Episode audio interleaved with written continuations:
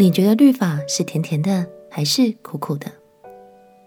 朋友平安，让我们陪你读圣经，一天一章，生命发光。今天来读诗篇第十九篇，这是一首大卫的赞美诗。大卫再次从大自然中深深体会到上帝的荣耀，同时他也在思想着，上帝的律法是如此美丽、纯洁又甘甜，是人们生命中不可或缺的。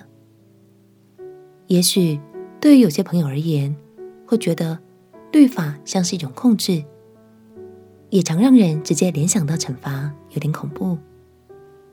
但相信读完大卫诗篇，就会让你有所改观哦。一起来读诗篇第十九篇。诗篇第十九篇，诸天述说神的荣耀。穹苍传扬他的手段，这日到那日发出言语，这夜到那夜传出知识，无言无语，也无声音可听。他的量带通遍天下，他的言语传到地极。神在其间为太阳安设帐幕，太阳如同新郎出洞房，又如勇士欢然奔路。他从天这边出来，绕到天那边。没有一物被隐藏，不得他的热气。耶和华的律法全备，能苏醒人心；耶和华的法度确定，能使愚人有智慧；耶和华的训词正直，能快活人的心；耶和华的命令清洁，能明亮人的眼目；耶和华的道理洁净，存到永远；耶和华的典章真实，全然公义。都比金子可羡慕，且比极多的金金可羡慕；比蜜甘甜，且比蜂房下滴的蜜甘甜。况且你的仆人因此受警戒，守着这些便有大赏。谁能知道自己的错失呢？愿你赦免我隐而未现的过错。求你拦阻仆人不犯任意妄为的罪，不容这罪辖制我，我便完全。免犯大罪，耶和华我的磐石，我的救赎主啊，愿我口中的言语，心里的意念，在你面前蒙悦纳。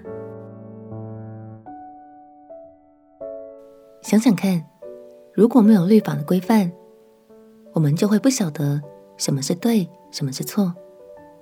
更糟的是，我们会无法明白怎么做才会合神心意，对吗？